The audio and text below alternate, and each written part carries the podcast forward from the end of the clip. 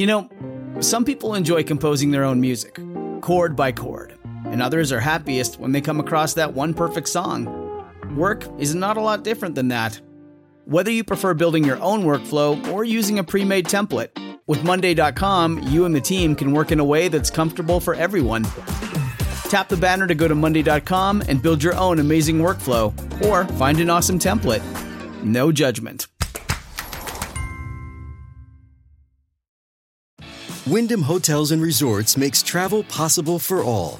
Whether it's the long haulers looking for a great cup of coffee, a roomier rest for the on a whim road trippers, or a place to make summer memories with the whole family.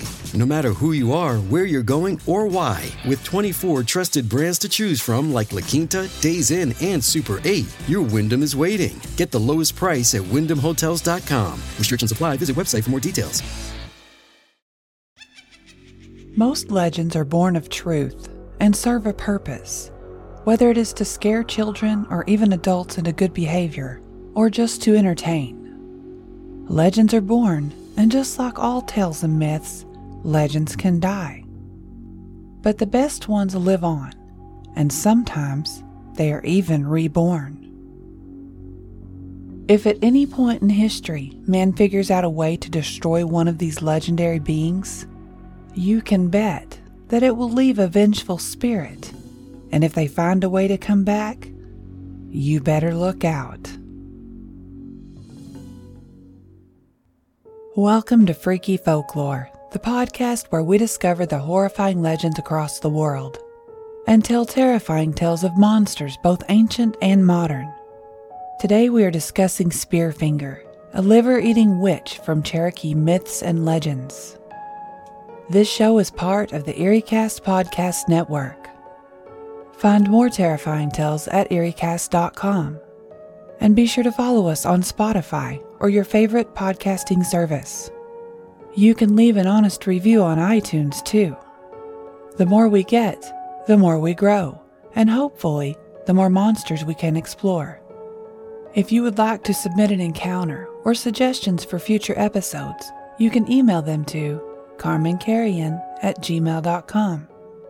That is C A R M A N C A R R I O N at gmail.com. You can also follow me on Twitter, Instagram, or Facebook for information on future episodes.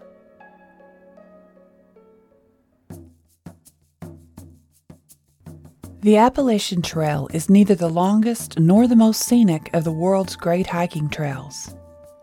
But in terms of influence and inspiration, it is the granddaddy of them all. When I was a boy of eight years old and on vacation in New Hampshire, I experienced the Appalachian Trail's allure for the first time. My family and I rode the Cog Railway up the Presidential Range's 6,288 foot Mount Washington. We began our hike at the base's deciduous hardwood forests before ascending through the conifers and krummholz to reach the summit's fog and wind shrouded Arctic alpine region. But what really captured my imagination was the Appalachian culture. Appalachia is a vast area that stretches from southern New York to North Georgia, Alabama, and Mississippi. It encompasses 420 counties across 13 states, spans 205,000 square miles, and is home to some 25 million people. Appalachian culture is a way of life that dates back to the 1700s when Europeans began immigrating to America in greater numbers. But I was more interested in the Appalachian history before that. Back when there were more than 50 Cherokee towns and settlements, before European immigrants forced them out. Before European settlers began spreading throughout the southeastern United States, the Cherokee were the dominant indigenous American tribe in the Blue Ridge Mountains for centuries. After I found out through my mother that my grandmother had been half Cherokee, my fascination grew even more. I fantasized about being a young boy back during that time and often wished that I had no European connection, but only Cherokee blood running through my veins. I looked the part already. I had inherited my grandmother's dark hair and hazelnut eyes. I even began telling my friends that I was Cherokee. It wasn't completely untrue. I wanted to change my name so bad that I couldn't stand it. I researched Cherokee names for boys and secretly called myself Wahia, which meant wolf. My best friend once told me that the name fit much better than my birth name, which is Mark. It's such a common and boring name, I thought. There were at least two other Marks just in my same grade at school. Anyway, there is a story to be told, and I'm getting to that. During my obsession with Cherokee history and culture, combined with my fascination with the Appalachian Mountains, I came across a book about Cherokee legends. I read the book and looked at the pictures so many times that by the time I graduated high school, it was held together by tape. When I went off to college, I threw that book in a box and took it with me. It was the beginning of a large collection that only grew as I was in school, where I majored in American Indian Studies. After I graduated from college, I finally tackled the Appalachian Trail, as I had always dreamed. I hiked alone for four months, sleeping under the stars at night, and watching for signs of the Tlanuwa, giant birds of prey, and the Uktena, horned serpents, or any of the legendary creatures I had read about over the years. I didn't have a spiritual experience or find answers to the mysteries I had been searching for, but I did have an awakening. I became stronger and more independent than I had ever been before. When I finished my journey through the Appalachian Trail, I went to work as an area and cultural studies professor at Appalachian State University. A few years later, I fell in love and got married to my beautiful best friend Alicia, and a few years after that, I became a father. It wasn't until I took my son back to the Appalachian Mountains the summer of his 10th birthday that I finally found proof at least for myself, that the legends were real. Jack and I, Jack is my son, we packed very lightly. He was upset that he couldn't bring his Nintendo Switch, but I explained that it was pointless because there would be no power to charge it. We started in Roan Mountain, Tennessee, and headed north. The plan was to tackle a week long hike and then rendezvous with Alicia in Damascus, Virginia, where we would stay for the night before heading home. I thought one week out in the wilderness would be perfect for Jack, just long enough for him to get a good taste of the great outdoors before I plan a longer hike with him. The first two days were trying because it rained most of the time. Jack complained about the weight of his pack, the MRE meals, and just about anything else he could come up with. I hoped that he would catch on and begin to enjoy himself, but it wasn't looking good. I was getting discouraged. I felt like I didn't even know my own son. At one point, he had stopped to tie his shoelace for what seemed like the sixth time that day. When he bent down, the contents of his pack tumbled out onto the ground. I lost it and yelled at him. I'd never done that before. It brought tears to his eyes that he tried to hide, and he was quiet until we made it to the next shelter and set up camp. We barely spoke the rest of the evening, that night I was laying there, staring up at the stars, and I could hear Jack softly snoring a couple of feet from me. I had apologized to him for being so harsh, but I couldn't help but worry about how I was going to repair the damage I had caused. I was deep in thought until a strange sound pulled me out of it. I heard scratching and then leaves rustling. I thought it might just be squirrels, but I had to make sure it wasn't something more dangerous. I sat up and looked around just in time to see my pack with our food and water being drug off into the dark woods. I threw on my boots without tying the laces and took off to rescue the pack from whatever was trying to steal it. I ran in the dark for quite a way, chasing the pack until it finally came to a sudden stop. I still hadn't laid eyes on what had grabbed it. I walked over to pick it up, and that is when I heard cackling. Looking around, I saw an old woman leaning up against a tree. She looked harmless enough, but I wondered what the hell was she doing way out here, all alone? I stepped towards her, prepared to offer help if she needed it, but when I did, she took off and disappeared into the dark, cackling all the way. I scratched my head and pondered the strangeness of the situation before I scooped my pack up off the ground and turned around to head back to camp. I made it maybe three steps when I realized I didn't know which way to go. I hadn't been paying attention to my surroundings, and there was no light to lead my way back except moonlight. I had to take a deep breath to calm myself as my heartbeat began to pick up speed. I had to get back to Jack. He was all alone, and if he woke up, he would be terrified. Once again, I had failed as a father. Jack woke when he felt someone stroking his hair. He rolled over and looked up into his dad's eyes. For a moment, he thought he saw a weird twinkle in them.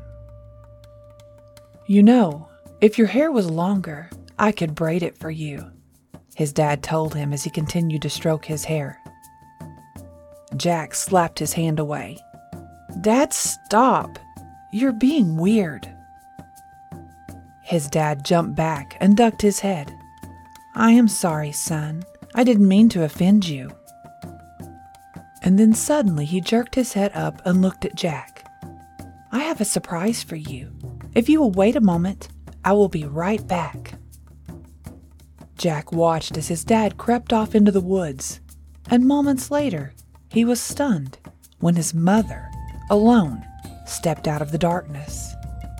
Hi, Jack, she said sweetly. I have missed you so much. Come give Mommy a hug. Jack may have been only 10, but his sense of danger was keen, and he knew that something was off. Mom, how did you get all the way out here? He asked as he cautiously stood and took a step back. Ohio, ready for some quick mental health facts? Let's go. Nearly 2 million Ohioans live with a mental health condition. In the U.S., more than 50% of people will be diagnosed with a mental illness in their lifetime.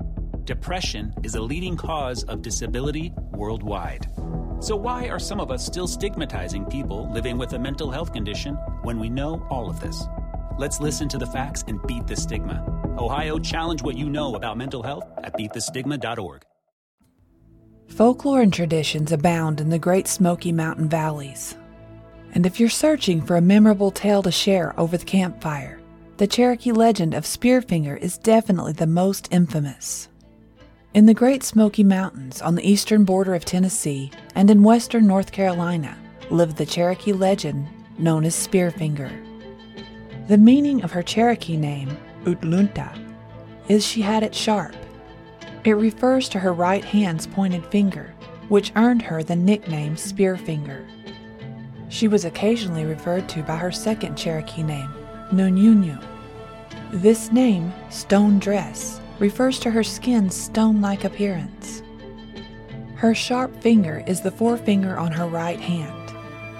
The sharp finger resembled a spear or an obsidian knife used to slice her victims.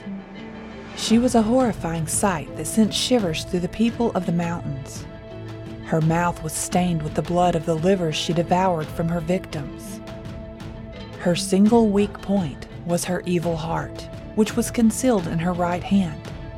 She thus closely grasped it to keep it safe. Being made of stone, she had to make sure the heart in her hand was never exposed to danger.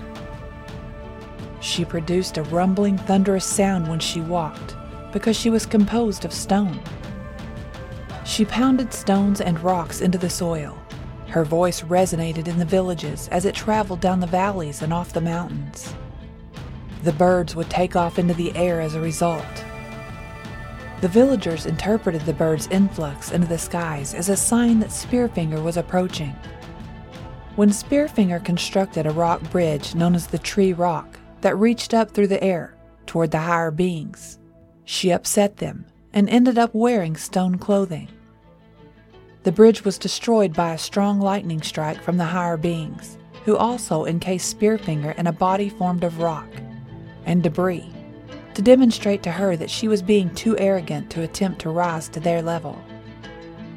The Cherokee originally identified the spot in Blount County, Tennessee, where Spearfinger's tree rock's remnants are still visible. Spearfinger can shapeshift into the relatives of her young victims in addition to having a spear finger that she uses to spear her victims. However, If she is in sight of someone else while in a different shape, she is unable to change back into her stone form. She typically assumes the appearance of an elderly woman whom the child knows and doesn't dread. She has the advantage of being made of stone, which prevents arrows from penetrating her skin. They either smashed into tiny pieces, bounced off, or fell to the ground. Without effort, Spearfinger can pick up boulders and rocks. She is able to smash them into gravel, stack them to construct barriers, and combine them to make even larger boulders that she may then combine to tumble down the mountain, causing chaos and destruction. In her hunt for victims with fresh livers, Spearfinger benefited from the Cherokee traditions. Cherokee tribes would light brush fires in the autumn, leading Spearfinger to the villages where she could go hunting. The mountainsides would be covered in fires, allowing the tribe to gather the falling chestnuts. The brush fire had already rendered these roasted. Likewise, Spearfinger profited from the smoke plumes rising from the valleys. The Smoky Mountains got their name from the whirling fogs. When she went after the children, she would use them as cover. Her skill of deception was her most potent weapon. She used to tuck her finger away under her robes. She would then pull it out and stab her victims in the liver. As she would resemble an elder member of the tribe, the kids would trust her and allow her to approach them. She would invite them in before spearing them with her finger. Spearfinger would offer to brush their hair and lull them to sleep. She would then take out their liver for her dinner. The Cherokee tried to defend against outsiders entering their camp by being constantly on guard. Most of the time, they made a conscious decision to stick together and avoided approaching strangers. They became wary of anybody who ventured into the woods alone, themselves as an outcome of this. They could come back as Spearfinger in disguise and invade the village unnoticed. Spearfinger also transformed into her victim, using her gift for shapeshifting. If her victim died soon after she stole the liver, she would conceal the body. She would then go inside their house and wait until everyone went to bed. She did this so that she could steal their entire family's livers. The boogeyman of the time was Spearfinger. Children were warned by their parents not to venture into the woods at night for fear that Spearfinger would catch them. They made sure the kids understood the monster could appear as their aunt or grandmother. They would never know whether it was a monster or a family member this way. Hunters who were alone in the woods were extra careful because they sometimes saw an old woman with a disfigured hand creeping through the dense undergrowth while singing her woodland songs. The hunters would immediately retreat to their encampment as she began to sing. According to Cherokee folklore, Spearfinger stabs her victims in the heart or the back of the neck. She then extracts their livers. She moves quickly, so if she gets close enough, there is little chance that you will get away. She doesn't leave a scar, and the victims don't feel the injury. However, the victim only has a few days until they pass away from liver failure. The Cherokee of the surrounding villages all came to a meeting, summoning a council to try and figure out how to get rid of Spearfinger once and for all. They devised a strategy to get her attention, knowing that she would be drawn down as she looked for the blood of fresh livers. They constructed a pit and covered it with branches to conceal it, before lighting the flames as usual to gather the chestnuts. When Spearfinger saw the smoke of the fires, she came down from the mountain, crushing the ground beneath her as she ran. She concealed her Spearfinger behind her cloak when she approached. The males were fooled by her appearance as an elderly woman. She cried out to them for assistance while hunching over and covering her Spearfinger in an effort to draw them in. The tribal members launched their arrows at her when they finally realized her trick. But they all broke and fell to the ground since they had no idea how to kill her. With her pointed finger cutting at them, Spearfinger charged at them in a rage. Her stone skin was not punctured by the sharp points of the spikes as she dropped into the pit. but instead the spikes broke when she struck them. She repelled further arrows that they shot into the pit like fireflies in the night. To help them, birds descended from the skies. A titmouse attempted to assist by singing, Heart, Heart, Heart, in its song. The hunters aimed for Spearfinger's heart, but they aimed for her chest, not her hand, where her heart was secretly hidden. Although Spearfinger's heart was covertly hidden in her hand, the hunters aimed for her chest and shot at it instead. The arrows were useless, but they did manage to remove the titmouse's tongue from its beak. Since then, a titmouse's small tongue has helped people to identify it as a liar. The small bird didn't mean to lie, he simply forgot to specify where the heart was. The titmouse took off again for the heavens and never came back. They continued to fight unsuccessfully until a chickadee, another bird, swooped down from a tree and landed on the witch's right hand.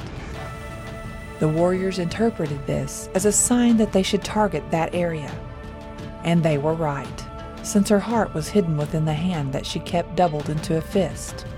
She started to run frantically towards them with her long spear finger, and hopped around in the hole to avoid the arrows as she became genuinely frightened. Eventually, a lucky arrow struck exactly where the spear connected her wrist, dropping her heart on the ground, and she fell down dead. Ever since that day, the chickadee is known as a truth teller.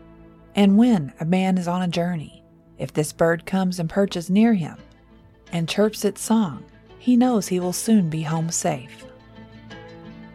Despite her death, Cherokee storytellers continue to tell the legend of Spearfinger and point out the place where her stone structure fell down. The legend even shows up in pop culture. On the Travel Channel's Mountain Monsters Season 6, the team hunts down seven mythical creatures that are somehow linked to the most terrifying monster of them all Spearfinger. Each monster is trickier than the last, so the team members must rely on their personal experience with the area and their sense of brotherhood to keep the hunt going. The 2021 film The Hike has a resurrected spirit form of Spearfinger. The film is based on true hiking stories from the southern parts of the Appalachian Trail and the production company's possible real life run in with the Native American legend Spearfinger. A couple from East Tennessee goes on a three day hike in the Great Smoky Mountains. The fun starts to dissipate when they start finding evidence of possible criminal activity scattered throughout the trails. And the deeper they plunge into the wilderness, the more they feel like they are being watched. If you have a continued interest in the legend of Spearfinger, and you're ever in the Great Smoky Mountains and hear rumbling without any clouds in the sky, remember it might just be Spearfinger. Stomping through the valleys and over the bridges while singing. Her hunger may have become so great that it caused her to come back from the grave. Mark was desperately trying to find his way back to the campsite, where he had left Jack alone and sleeping. He wasn't sure which direction to go, so he stood in silence for a moment listening hoping to hear anything that may lead him in the right direction. But what he heard took him by surprise. He heard a woman singing. It was almost like a chant, and the words seemed eerily familiar. He began walking quietly in the direction that the voice was coming from, and as he drew closer, he could make out the words of her song. The words he knew from his studies of Cherokee legends. They caused him to shiver suddenly realizing that Jack may be in danger. He wanted to run to his son, but the noise of him crashing through the woods would cause him to lose his element of surprise. So he followed the song of the witch as quietly but as quickly as he could. He began to see a glimmer of light, and as he approached, he was relieved to see it was the embers of the campfire that he had built earlier. He watched from the edge of the tree line before entering the campsite, and he saw what he had feared, what seemed impossible. There was an old woman, the same woman he had seen in the woods, sitting cross legged on his sleeping bag, and in her lap was Jack. He was laying there as if he were sleeping, while the witch combed his hair with her twisted fingers. When Mark stepped towards them, her head snapped up, and she shot him a threatening look as she gripped Jack tighter. Let him go, Mark ordered, trying to hide the fear in his voice. He is just a boy. The witch cackled again, just as she had before, and then she replied, Children have fresher, tastier livers, but after I devour his, I will eat yours too. Mark watched as she slid her hand out of Jack's hair, revealing the long, speared finger that she used to slice her victims. She held it up in the air for him to see before lowering it towards Jack's neck. He didn't think, he just reacted as he lunged towards the witch, landing a blow with his boot to the side of her head. She fell over, releasing Jack from her grip and dropping something from her hand in the process. Mark went to grab Jack, but saw the object that she had dropped as it rolled across the ground. It was a heart, her heart. He stared down at it as it beat just as if it was still in her chest. He remembered the legend clearly just then. Her heart was her only weakness. If he could destroy it, she would die. Instead of grabbing Jack, he reached for the heart, but as he did, the witch brought a large stone up from the ground and swung it at him. It connected with his shoulder and sent him flying across the campsite. It took him a moment to realize what had happened, and when he tried to get up, he fell back to the ground in pain. His shoulder was dislocated. Using his other arm, he slowly pushed himself up onto his knees and then slowly began to stand. Across the campsite, he could see the witch. She had picked Jack up as if he weighed nothing and was cradling him in her arms. She cackled one last time before turning and sprinting off into the woods. Thunderous sounds filled the air, and Mark could have sworn that the ground trembled beneath his feet. He ran after her, knowing that if he lost her, he may lose his son forever. He was amazed at how nimble and strong she was, managing to stay far ahead of him even while carrying a 10 year old boy. It took everything he had to run, with his arm dislocated and hanging limp at his side. The pain was enough to cause him to fight the urge to pass out. The forest began to thin as they headed towards the base of a cliff lined with boulders.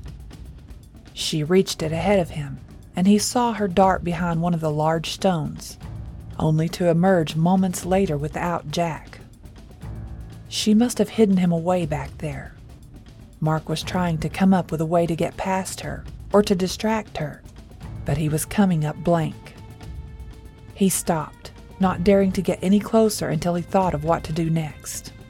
Then he noticed that she began picking up large stones, one after the other, and as she did, they seemed to fuse together until combined, they were as large as a small car. In an act of superhuman ability, she heaved the giant rock formation over her head and tossed it effortlessly at him. As it flew through the air, the stone pieces came apart and began to rain down all around him. He tried to sidestep, but when he did, one caught him in the stomach and another caught him on his injured shoulder. The pain was too much. It took completely over, and his body began to go limp as he crumbled to the ground in a heap. When Mark woke up later, he thought he was emerging from the worst nightmare he had ever had until he heard Jack moaning next to him. He sat up and reached for his son, who was still wrapped in his sleeping bag.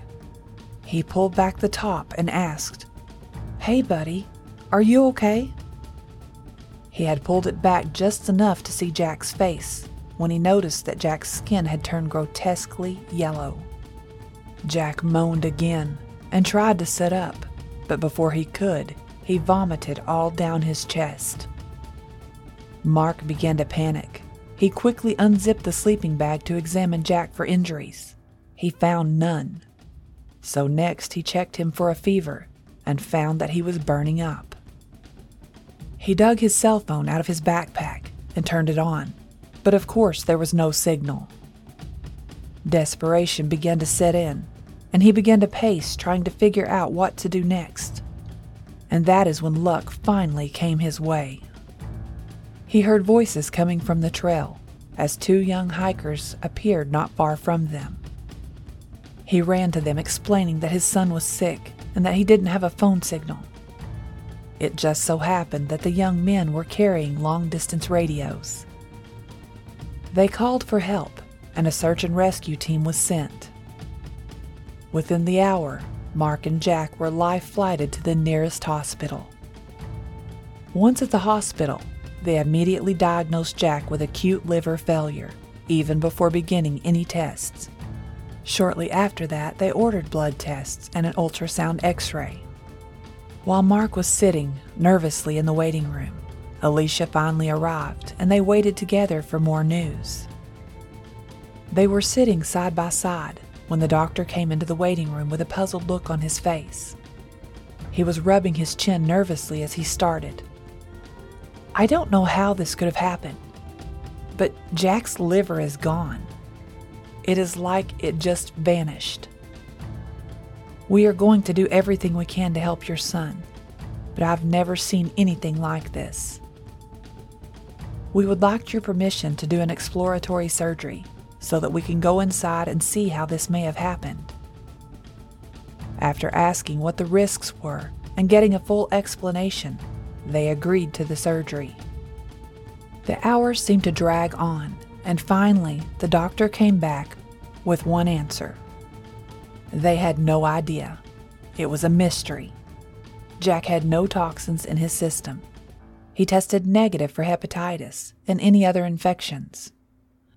The strangest thing was that on the inside it looked like his liver had been removed by a highly skilled surgeon, even though there was no evidence of external incisions. Mark knew then what had happened to Jack's liver, and he was thankful that his son had survived because in the legend, no one ever did. The doctor said that Jack could go on a donor list, but he didn't know if he would live long enough to receive a new liver. The police were called to investigate because it sounded like a case of organ theft.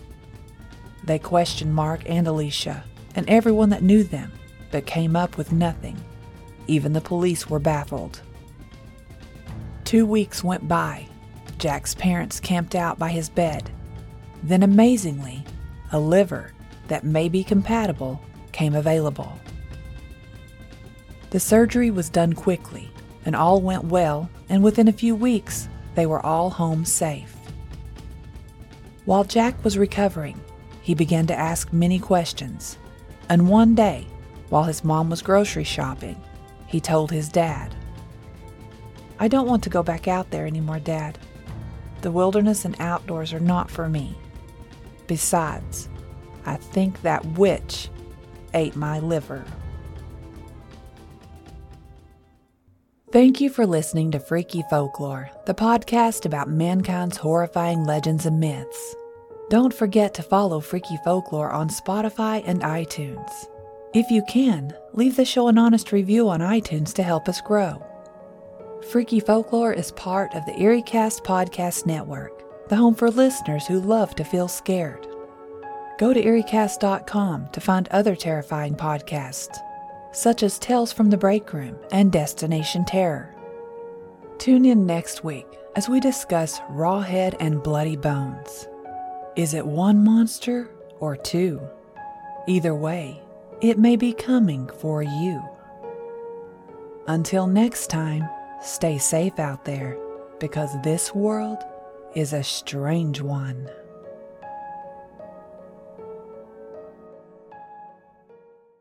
Sick of being upsold at gyms? My guy, you're currently a base member? For $90 more, I can upgrade you to our Shred membership. For 130 more, you'll be a Swole member. And for just $300 more, you'll reach Sweat Platinum. At Planet Fitness, you'll get energy without the upsell. Never pushy, always free fitness training and equipment for every workout. It's fitness that fits your budget. Join Planet Fitness for just $1 down and $10 a month. Cancel anytime. Deal ends Friday, May 10th. See Home Club for details.